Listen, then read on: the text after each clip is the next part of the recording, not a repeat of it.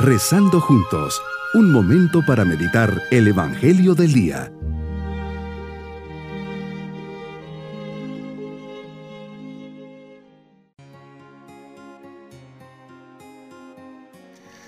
Les saludo de forma especial en este día miércoles de la vigésima segunda semana del tiempo ordinario. Preparemos nuestro corazón para dialogar con el Señor. En esta oración deseo decirte que te amo porque eres mi Dios y mi Salvador. Te entrego todo lo que soy y todo lo que tengo. Todo es tuyo, dispón de mí como te agrade. Gracias por tu presencia en mi vida, gracias por los dones que siempre día tras día me das. Te pido me concedas la gracia de conocerte y amarte un poco más para así poderte imitar y transmitir a los demás. Meditemos en el Evangelio de San Lucas capítulo 4 versículos 38 al 44. Señor, estando en Cafarnaúm, sales de la sinagoga, ahí unos cuantos pasos se encuentra la casa de Simón Pedro. Resulta que su suegra está enferma de fiebre muy alta y te piden que hagas algo.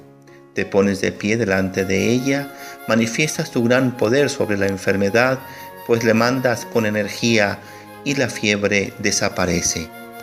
Te has quedado ahí sanando y curando a todos los enfermos que te llevan hasta el atardecer. Me imagino con qué unción, respeto, compasión y cariño vas imponiendo las manos sobre cada uno de ellos. Todos quedan asombrados al ver cómo van sanando. Qué alivio y paz experimentan todos al sentir que de tus manos salen esas fuerzas que sanan que yo también hoy pueda sentir ese asombro, sentir tus manos que bajan sobre mi cabeza y me liberas de tantos males y sufrimientos que hay en mi corazón y en mi cuerpo. Tu poder es tan grande que hasta los demonios salían de esas pobres almas. Ellos mismos se someten y no les queda otra que exclamar, tú eres el Hijo de Dios. Ellos saben que eres el Mesías. Qué gran revelación yo, Señor, lo creo y también exclamo con fe, tú eres el Hijo de Dios, porque en ti está la salvación, en ti está la esperanza que llena de consuelo y alegría mi vida muchas veces atribulada. Tú eres el Mesías y me ofreces la salvación total. Esa salvación que al final de la vida se convierte en la vida eterna, el culmen de mi esperanza. Termina tu labor en Cafarnaum y al siguiente día te retiras a un lugar solitario. Necesitas un momento para ti, un momento de soledad para elevar tu mirada y corazón a tu Padre. Ahí recobras fuerzas y reafirmas tu misión. La gente te busca y al encontrarte te quieren retener, pero tu misión no se limita a unos pocos, es para todos. Tienes que llevar el reino de Dios a otros lugares y ciudades, que claro lo tienes, para eso había sido enviado y te marchas predicando las sinagogas de Judea. Tú eres el gran misionero de la misericordia, el que lleva esa buena nueva de fe, esperanza y alegría a todas las personas, que sanas y consuelas los corazones atribulados y tristes por la enfermedad.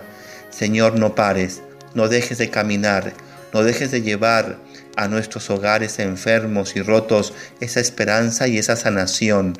Sigue tocando estas puertas muchas veces cerradas de nuestros corazones. Mi propósito hoy será salir al paso de esos corazones tristes, atribulados y enfermos, y les llevaré un mensaje de esperanza y solidaridad. Les manifestaré, manifestaré la presencia y el gran amor que Jesús les tiene. Por esta semana seré misionero de la misericordia. Mis queridos niños, como ven Jesús pasó haciendo el bien. Fue el gran héroe que sanó, curó y liberó a tantas personas de sus sufrimientos y angustias.